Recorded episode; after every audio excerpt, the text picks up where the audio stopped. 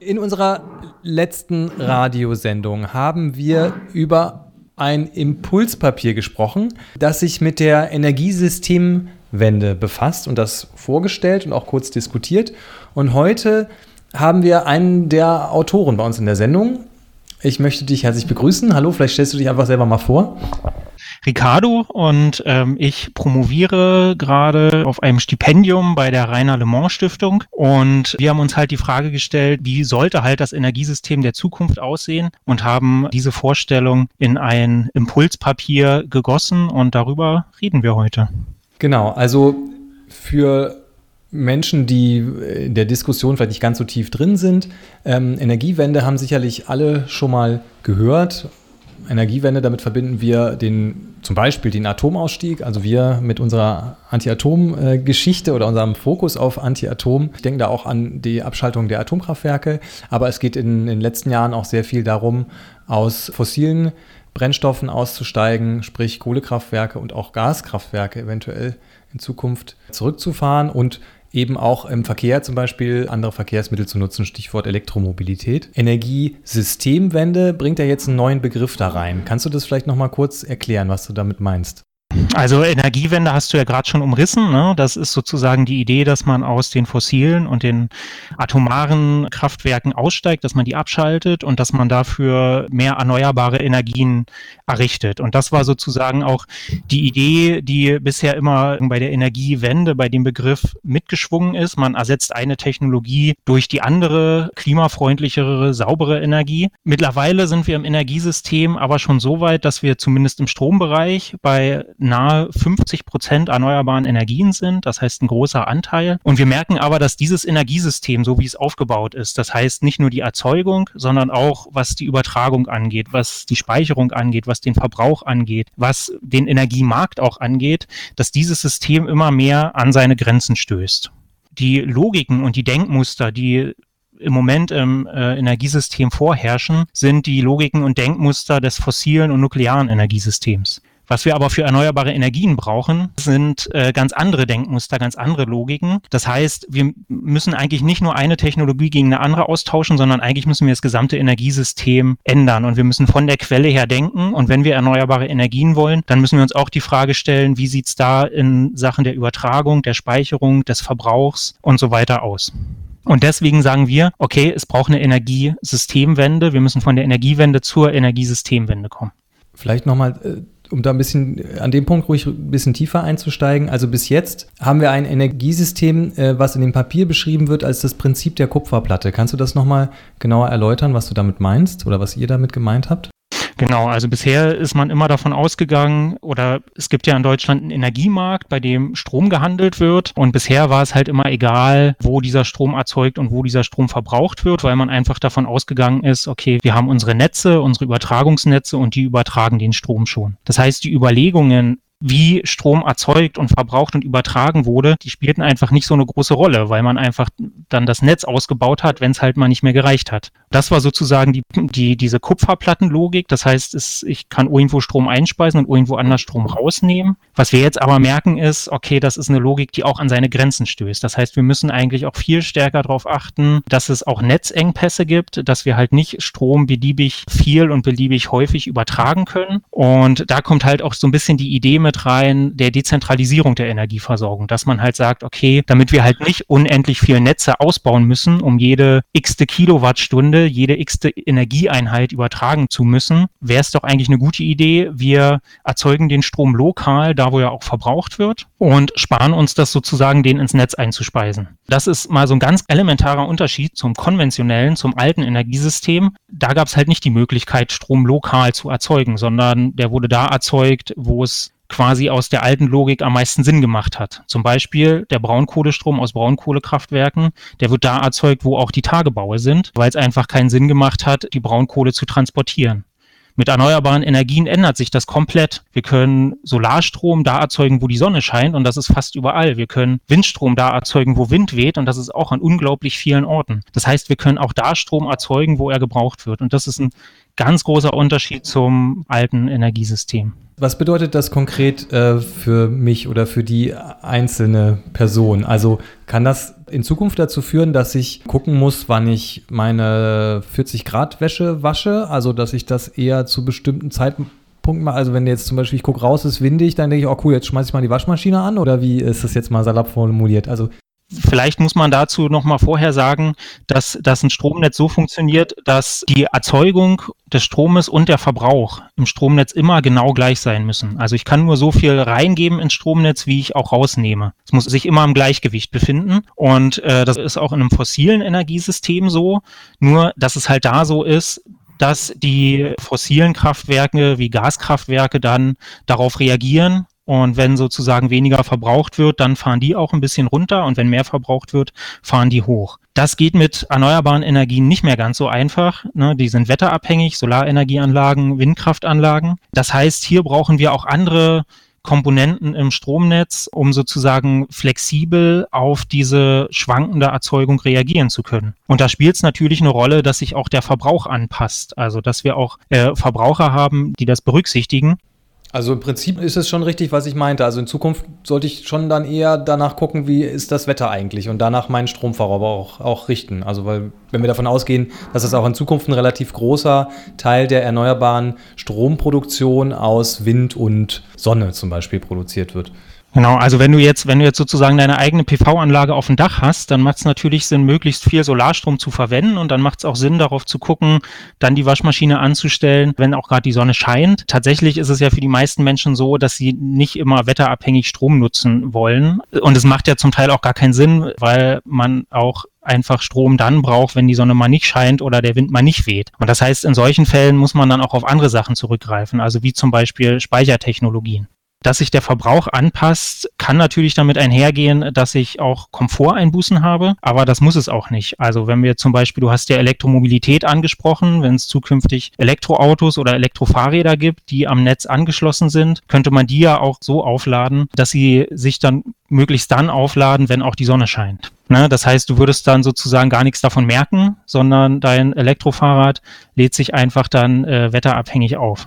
Okay, klar ist aber, es werden ja jetzt in den nächsten Jahren diverse Kraftwerke abgeschaltet. Das jüngste war ja jetzt gerade Moorburg, also ein ganz brandneues Kohlekraftwerk, äh, kann man sagen, äh, von Vattenfall gebaut gegen unseren Widerstand. Äh, ich weiß noch, ich war da auch demonstrieren. Äh, jetzt ist es schon wieder dicht gemacht und äh, Atomkraftwerke und weitere Kohlekraftwerke werden folgen. Das heißt, äh, das sind alles ziemlich große Stromproduzenten gewesen. Ähm, wie können wir das ausgleichen oder dann müsste jetzt ordentlich zugebaut werden in nächster Zeit, oder? In, welcher, in welchen Größenordnungen bewegen wir uns denn da? Kannst du das mal so in Stück Windrädern hochrechnen oder kannst du sowas aus dem Kopf sagen? Ja, also da sprichst du so einen ganz guten Punkt an. Genau. Wir müssen nicht nur viele erneuerbare Energien bauen, weil Kohle- und Atomkraftwerke abgeschaltet werden, sondern auch vor allen Dingen, um möglichst schnell sozusagen den Energiesektor CO2-frei zu bekommen. Wenn wir uns sozusagen mal die Ausbauziele angucken, die wir eigentlich gerade hier in Deutschland haben, ne? wenn wir uns äh, die Bundesregierung anschauen, die haben jetzt gerade ein neues Gesetz verabschiedet, einen neuen Teil des Erneuerbaren Energiengesetzes, was sozusagen ursprünglich mal gedacht war, um erneuerbare Energien zu fördern. Und da schreiben sie auch ganz klar Ausbauziele rein für Solarenergie und für Windkraft jetzt kann man sich ja mal überlegen, okay, wenn wir sagen, wir müssen 2030, 2035 oder 2040 klimaneutral sein in Deutschland, dann kann man sich ja ausrechnen, okay, wann müssen dann eigentlich die letzten Kohle- und Gaskraftwerke vom Netz gehen und wie viel erneuerbare Energieanlagen muss man bis dahin gebaut haben. Und dann kann man das mal runterrechnen sozusagen, auf wie viele Solaranlagen müssten das pro Jahr sein. Und dann kommen wir eigentlich zu dem Schluss, dass das, was die Bundesregierung jetzt gerade beschließt mit dem neuen Erneuerbaren Energiengesetz, dass das bei Weitem nicht ausreicht, diese Klimaziele zu erreichen. Also man, wir bräuchten eigentlich eine, im Windbereich ungefähr eine, eine Verdopplung oder eine Verdreifachung des Windausbaus und im Solarbereich sogar eine Verfünf- oder Verzehnfachung der Ausbauzahlen pro Jahr. Allein das reicht schon nicht aus, um die Klimaziele der Bundesregierung einzuhalten. Und selbst die Klimaziele der Bundesregierung reichen eigentlich noch nicht mal aus, um Paris-konform zu sein, also sozusagen um 1,5 Grad einzuhalten. Das heißt, wir sind einfach im Moment weit davon entfernt, einen realistischen Ausbau von erneuerbaren Energien hinzubekommen. Und die Atomkraftwerke sollen, nächstes Jahr soll das nächste vom Netz gehen, soweit ich weiß. Kohlekraftwerke, da soll das letzte ähm, 38 abgeschalten werden, was durchaus viel zu spät ist. Aber es ist einfach die Frage, wie wollen wir zukünftig mal Strom produzieren? Und wir müssen ja sozusagen jetzt schon uns überlegen, wie sollen eigentlich die nächsten 10, 15 Jahre aussehen? Und äh, da lassen die Konzepte, die es da einfach gerade gibt, auf Politikebene einfach sehr zu wünschen übrig.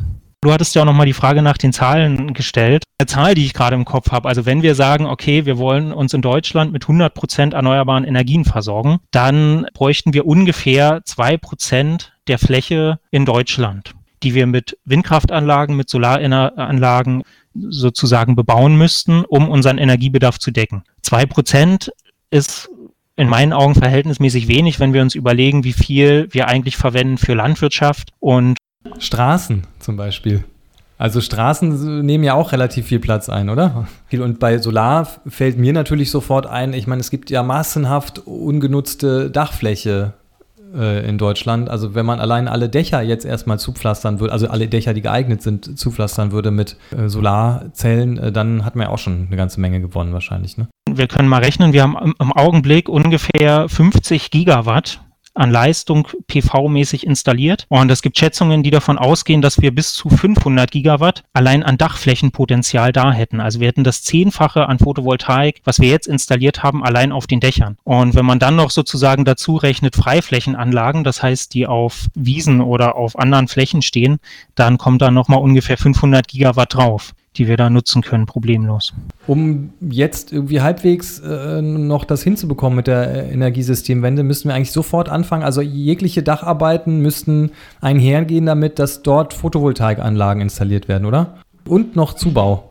Und diese Diskussion gibt's ja auch. Also es gibt ja momentan Diskussionen darum, ob man nicht verpflichten sollte, bei jeder äh, Gebäudesanierung und bei jedem Neubau auch äh, eine Photovoltaikpflicht mit einzuführen, um sozusagen das einfach voranzutreiben. Ich hätte noch mal eine Frage zu der Studie und zu der Perspektive. Bei, für mich klingt es so, dass jetzt nur das Energiesystem betrachtet wird und viele andere Sachen außen vor gelassen werden. Insofern meine Nachfrage, ob das tatsächlich die Perspektive ist, die Energie, die jetzt produziert wird, eins zu eins zu ersetzen durch Erneuerbare oder tatsächlich, also es ist ja grundsätzlich auch ein Problem, dass einfach der Energiehunger der kapitalistischen Produktionsweise sozusagen dazu führt, dass immer mehr Energie nötig ist. Und das wollte ich dich fragen, ähm, wie das sozusagen in der Perspektive betrachtet wird. Nochmal mit anderen Worten, vielleicht bedeutet das, dass tatsächlich nur ein anderes Energiesystem etabliert werden soll und sonst soll die Gesellschaft so weiter funktionieren wie bisher, nach dem gleichen Mechanismen, was für mich eben auch einschließt, dass es eben diesen massiven Energiehunger gibt? Oder geht es schon um eine grundlegendere Veränderung auch jenseits von dem Energiesystem. Du sprichst sogar gleich mehrere Punkte an. Das eine ist quasi der Energieverbrauch. Und wenn man sich jetzt unser Impulspapier durchliest, dann steht dazu nicht so viel drinne. Das ist vielleicht auch darin bedingt, dass wir uns vier Themen aus dem Bereich Energiesektor zugewendet haben. Also das sind die Themen Flexibilität, wie können wir diese, diesen Ausgleich zwischen Verbrauch und Erzeugung am besten ähm, hinkriegen, dann Speicherung, dann haben wir uns mit dem Mobilitätssektor befasst und wir haben uns mit der Speicherung befasst. Da ist jetzt der Energieverbrauch außen vor geblieben, aber das heißt natürlich nicht, dass das nicht genauso äh, viel Bedeutung hat. Das momentan ist es so, dass ähm, Energieverbrauch und Wirtschaftswachstum miteinander gekoppelt sind. Ne? Das heißt, wenn die Wirtschaft wächst, dann wächst auch der Energieverbrauch und andersherum. Und natürlich ist es wichtig, dass wir irgendwie auch dahin kommen, dass der Energieverbrauch nicht stetig steigt. Auch wenn wir erneuerbare Energien nutzen, sind ja trotzdem die Ressourcen dafür endlich. Also die Materialien, mit denen wir erneuerbare Energien bauen, die Flächen, die wir brauchen, um erneuerbare Energien zu errichten. Also auch die sind endlich. Und das heißt, selbst da müssen wir gucken, dass uns der Energieverbrauch nicht um die Ohren fliegt. Ähm, das ist das eine, was du angesprochen hast. Und das andere, was du angesprochen hast, ist, naja, wird sich dann auch die Gesellschaft ändern müssen oder ändert die sich nicht oder bleibt da alles wie bisher? Und das ist was, wir haben ja im Augenblick größtenteils über technische Aspekte gesprochen, aber so ein, so ein Transformationsprozess des Energiesystems bringt natürlich auch gesellschaftliche Veränderungen mit sich. Ne? Das sieht man schon, wenn man sich beispielsweise die Eigentumsstruktur von Energieanlagen und Energieinfrastruktur anschaut. Ne? Im konventionellen Energiesystem ist es halt so, dass die Kraftwerke, die Großkraftwerke, Atom-, Kohlekraftwerke, dass die Übertragungsnetze, ne, die großen Infrastrukturen, dass die vor allen Dingen in den Händen von einigen wenigen großen Unternehmen liegen und diese natürlich dadurch eine unglaubliche Marktmacht haben. Und was wir aber sehen mit erneuerbaren Energien ist, dass sich dort gesellschaftlich sehr viel verändert durch erneuerbare Energien können halt Menschen selber anfangen, ihren eigenen Strom zu produzieren, sich selber eine PV-Anlage aufs Dach zu setzen, einer Energiegenossenschaft beizutreten, die vor Ort lokal einen Windpark baut. Und wenn man sich zum Beispiel mal die Zahlen anguckt, wen, wen gehören denn eigentlich erneuerbare Energien, dann sehen wir, dass über die Hälfte von erneuerbaren Energien gehören einfach Privatpersonen, Landwirten, Energiegenossenschaften. Und die großen Energiekonzerne besitzen man gerade ein paar Prozent der erneuerbaren Energien. Das heißt, äh, wir sehen hier eine ganz klare Eigentumsstruktur, die sich wandelt. Und wir sehen auch, dass Menschen auch viel mehr Einfluss nehmen aufs Energiesystem und viel mehr Mitspracherecht einfordern. Also gerade so ein Aspekt von sozialer Teilhabe und von, von Akzeptanz und Partizipation. Ne? Wir sehen das beim Netzausbau, wo es starke Proteste gibt. Wir sehen das beim Windausbau, eigentlich an, an ganz vielen Orten in Deutschland, wo es einfach nicht ohne die Menschen geht, wo wir einfach auch die Menschen mitnehmen müssen. Und dieser Transformationsprozess des Energiesystems ist nicht nur ein technischer oder wirtschaftlicher, sondern ist auch ganz klar ein gesellschaftlicher und sozialer. Genau, über solche Sachen haben wir letztes Mal auch schon so im Ansatz äh, diskutiert. Genau, was bedeutet das eigentlich für unseren äh, gesellschaftlichen Zusammenhang hier, wenn wir in diese Energiesystem Wende gehen und was bedeutet es eigentlich, wenn der Kapitalismus, in dem wir jetzt leben, in seinem Grundprinzip, nämlich dem der Profitmaximierung, eigentlich an ein permanentes Wachstum gekoppelt ist. Also das bedeutet ja auch die Produktion von Waren, äh, die, äh, sehr energieverbrauchend sind und letztendlich über unsere Verhältnisse gehen, über unsere Möglichkeiten, die wir hier haben, längerfristig auf der Erde. Aber das ist äh, letztendlich ein Punkt, der eben eher gesellschaftspolitische Debatte ist und die ihr habt jetzt euch eher die, die technischen Fragen sozusagen herausgepickt im, im Hauptsächlichen, ne? Nee, da würde ich, da würde ich widersprechen, weil wir haben äh, sozusagen, wir haben ja vier Themen in unserem Impulspapier behandelt und ein Thema davon hat sich ausschließlich der sozialen Teilhabe gewidmet. Von daher würde ich schon sagen, dass, dass das auch einen Stellenwert bei uns einfach gefunden hat. Was bedeutet diese Sektorenkopplung, wenn ihr von Energiesystem ähm, sprecht? Was bedeutet das genau? Also wie kann man sich das vorstellen, dass diese Sektoren miteinander interagieren in Zukunft? Wir haben ja jetzt äh, größtenteils über Strom gesprochen, ne? über Stromleitung, über Stromerzeugung. Dabei darf man natürlich nicht vergessen, dass es auch noch zwei andere Sektoren gibt. Den Wärmesektor und den Verkehrssektor, den wir auch unbedingt äh, dekarbonisieren, also CO2-frei bekommen müssen. Und ich habe ja bereits gesagt, äh, im Stromsektor sind wir bei 50 Prozent erneuerbaren Energien. Im Wärmesektor sind wir mal gerade bei 14 Prozent und im Verkehrssektor mal gerade bei 5 Prozent. Also das heißt, diese beiden Sektoren hinken da äh, stark hinterher. Und jetzt kann man sich natürlich überlegen, wie kriegen wir es hin, dass wir auch den Verkehrssektor und den Wärmesektor CO2-frei bekommen. Und beim Verkehrssektor kann man sich jetzt überlegen, okay, viele reden immer von Elektroautos und Elektroautos als die große Lösung. Ich glaube, dass diese Lösung vielfältiger aussehen muss. Also dass man auch drüber nachdenken muss, ähm, ob es nicht Verkehrsvermeidungsmöglichkeiten gibt, dass Verkehr gar nicht erst entsteht. Oder aber auch, dass wir sozusagen nicht nur den Antrieb ändern, das heißt vom Verbrennungsmotor zum Elektromotor, sondern dass wir eigentlich eine Mobilitätswende brauchen, dass wir vom Individualverkehr umsteigen müssen auf andere Verkehrsmittel, wie beispielsweise öffentliche Verkehrsmittel oder das Fahrrad. Aber nichtsdestotrotz, auch wenn wir dann mit Bussen fahren, die ja zurzeit auch noch größtenteils mit Benzin oder Diesel fahren, mit Diesel wahrscheinlich. Auch das müssen wir irgendwie ersetzen. Und dann kann man sich überlegen, okay, das kann batterieelektrisch sein, das kann mit Wasserstoff sein oder mit anderen erneuerbaren erzeugten Treibstoffen. Aber auch da muss man sich ja überlegen, wo kommt dann eigentlich die Energie dafür her? Naja, und die wird dann letztendlich aus dem Strombereich kommen. Ähnlich ist es auch beim Wärmesektor. Man kann sich fragen, wie kann ich eigentlich erneuerbare Wärme erzeugen? Und das kann ich durch Solarthermie oder durch Geothermie, aber auch da sind die Potenziale relativ gering, weswegen man letztendlich sagen muss, auch den einen Großteil des Wärmebereichs kriege, kriegen wir nur ähm, dann klimafreundlich umgestaltet, wenn wir ihn elektrifizieren. Von daher wird der Stromsektor zukünftig eine viel größere Rolle spielen. Letztendlich werden wir auch mehr Strom brauchen, um für die Elektromobilität, für elektrische Wärmeerzeugung. Und das ist letztendlich auch das, was mit Sektorenkopplung gemeint ist. Also diese drei Sektoren, Strom, Wärme, Verkehr, müssen stärker zusammengeführt werden, müssen stärker integriert werden. Wir sitzen ja hier in Berlin und Berlin ist ja nun eher eine Mieterinnenstadt, auch wenn die äh, Einfamilienhausgebiete hier sehr groß sind und sehr viel Fläche einnehmen. Die meisten Leute wohnen doch noch zur Miete. Ähm, eigentlich könnten wir zum Beispiel fordern, dass wir äh, uns zusammentun in unseren Häusern und äh, anfangen, da eigene Stromerzeugung auf dem Dach zu starten oder sowas. Also das wäre vielleicht ein konkretes Handlungsmaß. Ich glaube, so sowas wie Photovoltaikanlagen kann man relativ günstig jetzt einfach schon kaufen und äh, oder sich auf den Balkon stellen und äh, sowas irgendwie massenhaft voranbringen. Also tatsächlich gibt es ein unglaublich großes Dachpotenzial in Berlin. Volker Quaschning hat mal ausgerechnet, man könnte 30 Prozent des Strombedarfs in Berlin decken, nur durch Photovoltaik auf Berlinern Dächern. Das heißt, da ist ein unglaubliches Potenzial da. Und das Problem liegt eigentlich viel mehr darin, es gibt ja Mieterstrom. Also es gibt die Möglichkeit für Vermieter eine, eine Photovoltaikanlage aufs Dach zu setzen und dann quasi den Strom den Mietern günstiger zur Verfügung zu stellen.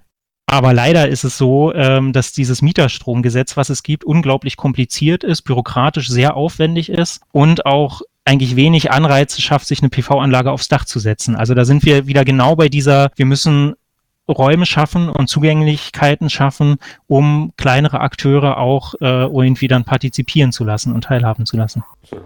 Äh, wie lange halten eigentlich so Photovoltaikanlagen oder werden die danach dann Sondermüll?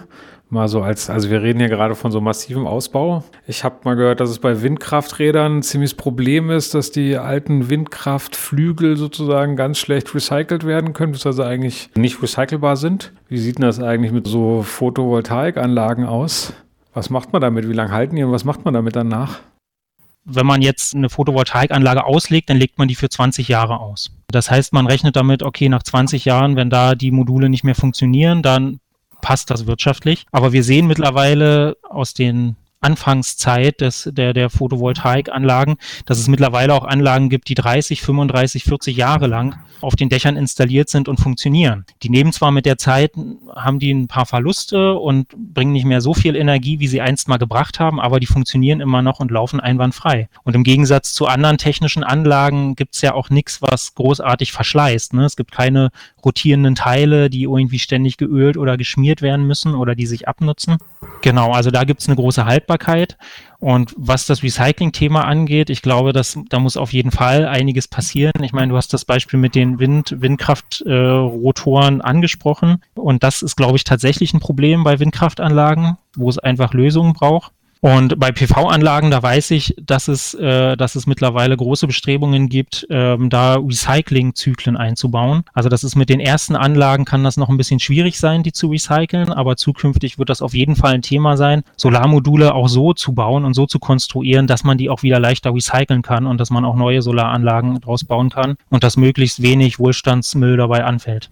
An wen richtet sich äh, das Papier eigentlich und wie sorgt ihr dafür, dass diejenigen, an die das gerichtet ist, das auch bekommen oder das lesen? Also es richtet sich an verschiedene Zielgruppen. Also das eine sind natürlich interessierte Personen, die sich halt für Energiewende-Themen beschäftigen. Und natürlich soll es auch an sich an Menschen richten, die irgendwie dieses Energiesystem verändern wollen. Und dafür wollen wir konkrete Lösungsvorschläge geben. Also wir beziehen uns ja auch ganz klar darauf, dass wir sagen, wir wissen, Deswegen nennen wir es auch Impulspapier. Wir wollen Impulse geben. Auch was wir reinschreiben, ist vielleicht nicht der Weisheit letzter Schluss. Aber wir wollen eine Diskussionsgrundlage schaffen und uns darüber austauschen und darüber diskutieren. Aber wir wollen auch sozusagen Entscheidungsträger und Entscheidungsträgerinnen adressieren, die auch durchaus in politischen Ämtern sitzen und dort Einfluss haben. Wir haben es ja auch geschrieben, so, ne, die Bundestagswahl steht nächstes Jahr an und da kann man bestimmt auch viel Druck aufbauen, um zu sagen, hey, so, wie sieht's eigentlich mit der Energiesystemwende aus? Wie kommen wir da voran? Bekennt doch mal Farbe, wie ihr da eigentlich dazu steht. Und habt ihr dazu jetzt schon bestimmte Effekte erlebt oder ähm, in welchen Kreisen das schon diskutiert wird? Also wir haben Ende November letzten Jahres eine, eine, eine Webkonferenz dazu veranstaltet und haben dazu auch PolitikerInnen des Bundestages eingeladen. Und zwar sind aus allen demokratischen Fraktionen die energiepolitischen SprecherInnen erschienen und haben mit uns gemeinsam über diese Vorschläge diskutiert.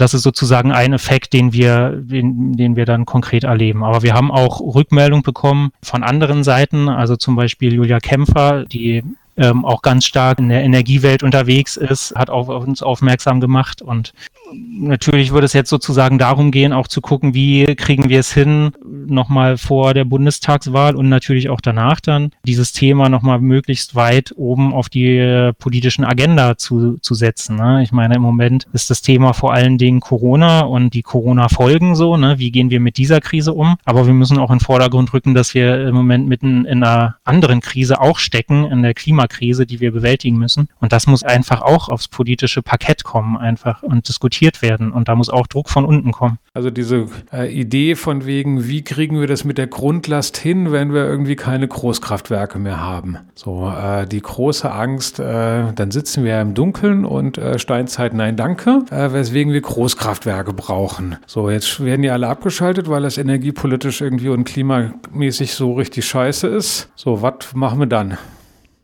Genau, also ich glaube, dass das, dass dieser Frage nach, wir brauchen grundlastfähige Kraftwerke, dass das eigentlich so ein politischer Kampfbegriff ist, um erneuerbare Energien zu verhindern. Also es gibt so dieses Argument, erneuerbare Energien sind ja nicht grundlastfähig, weil die sind wetterabhängig und aus dem Grund kann eine 100% Versorgung niemals funktionieren, weil uns die Grundlastkraftwerke fehlen.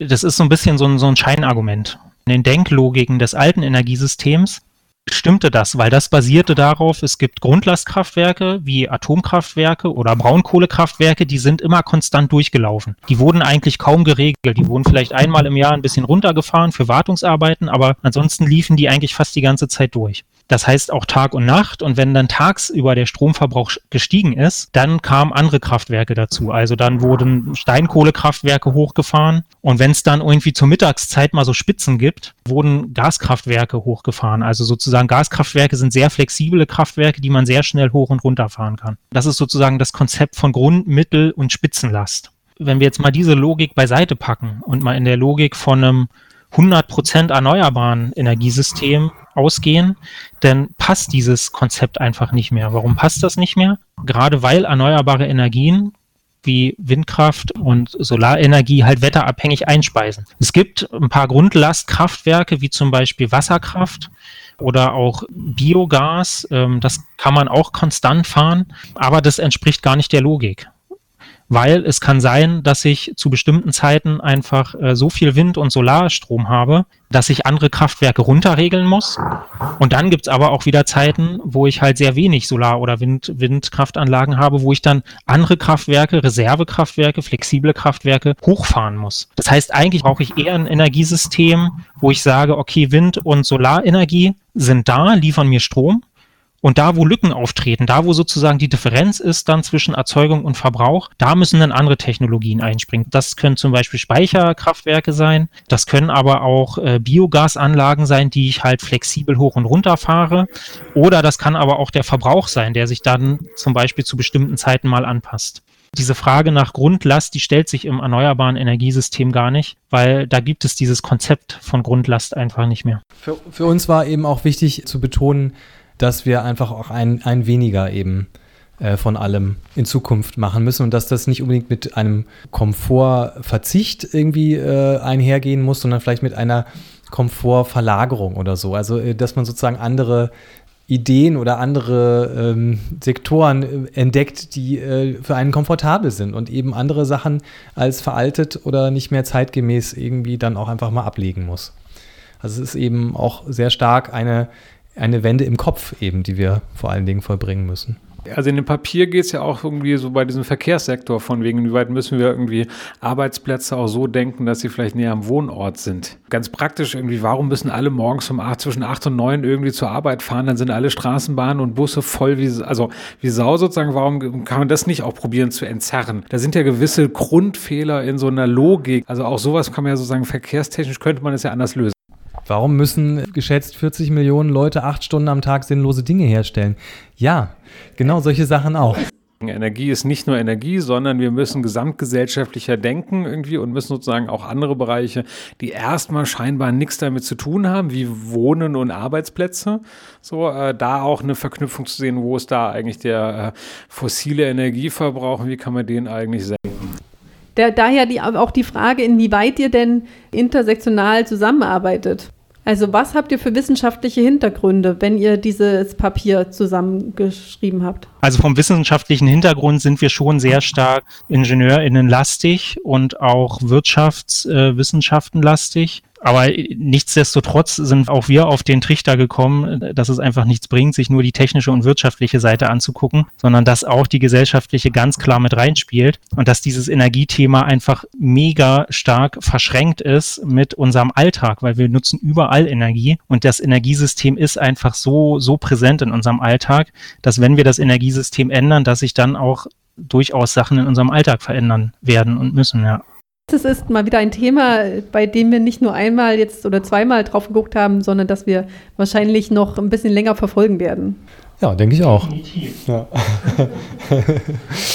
ja dann äh, vielen Dank, dass du dabei warst. Ja, das war toll. Ich glaube, jetzt ist es nochmal vieles deutlicher geworden. Ja, schön. Danke für die Einladung.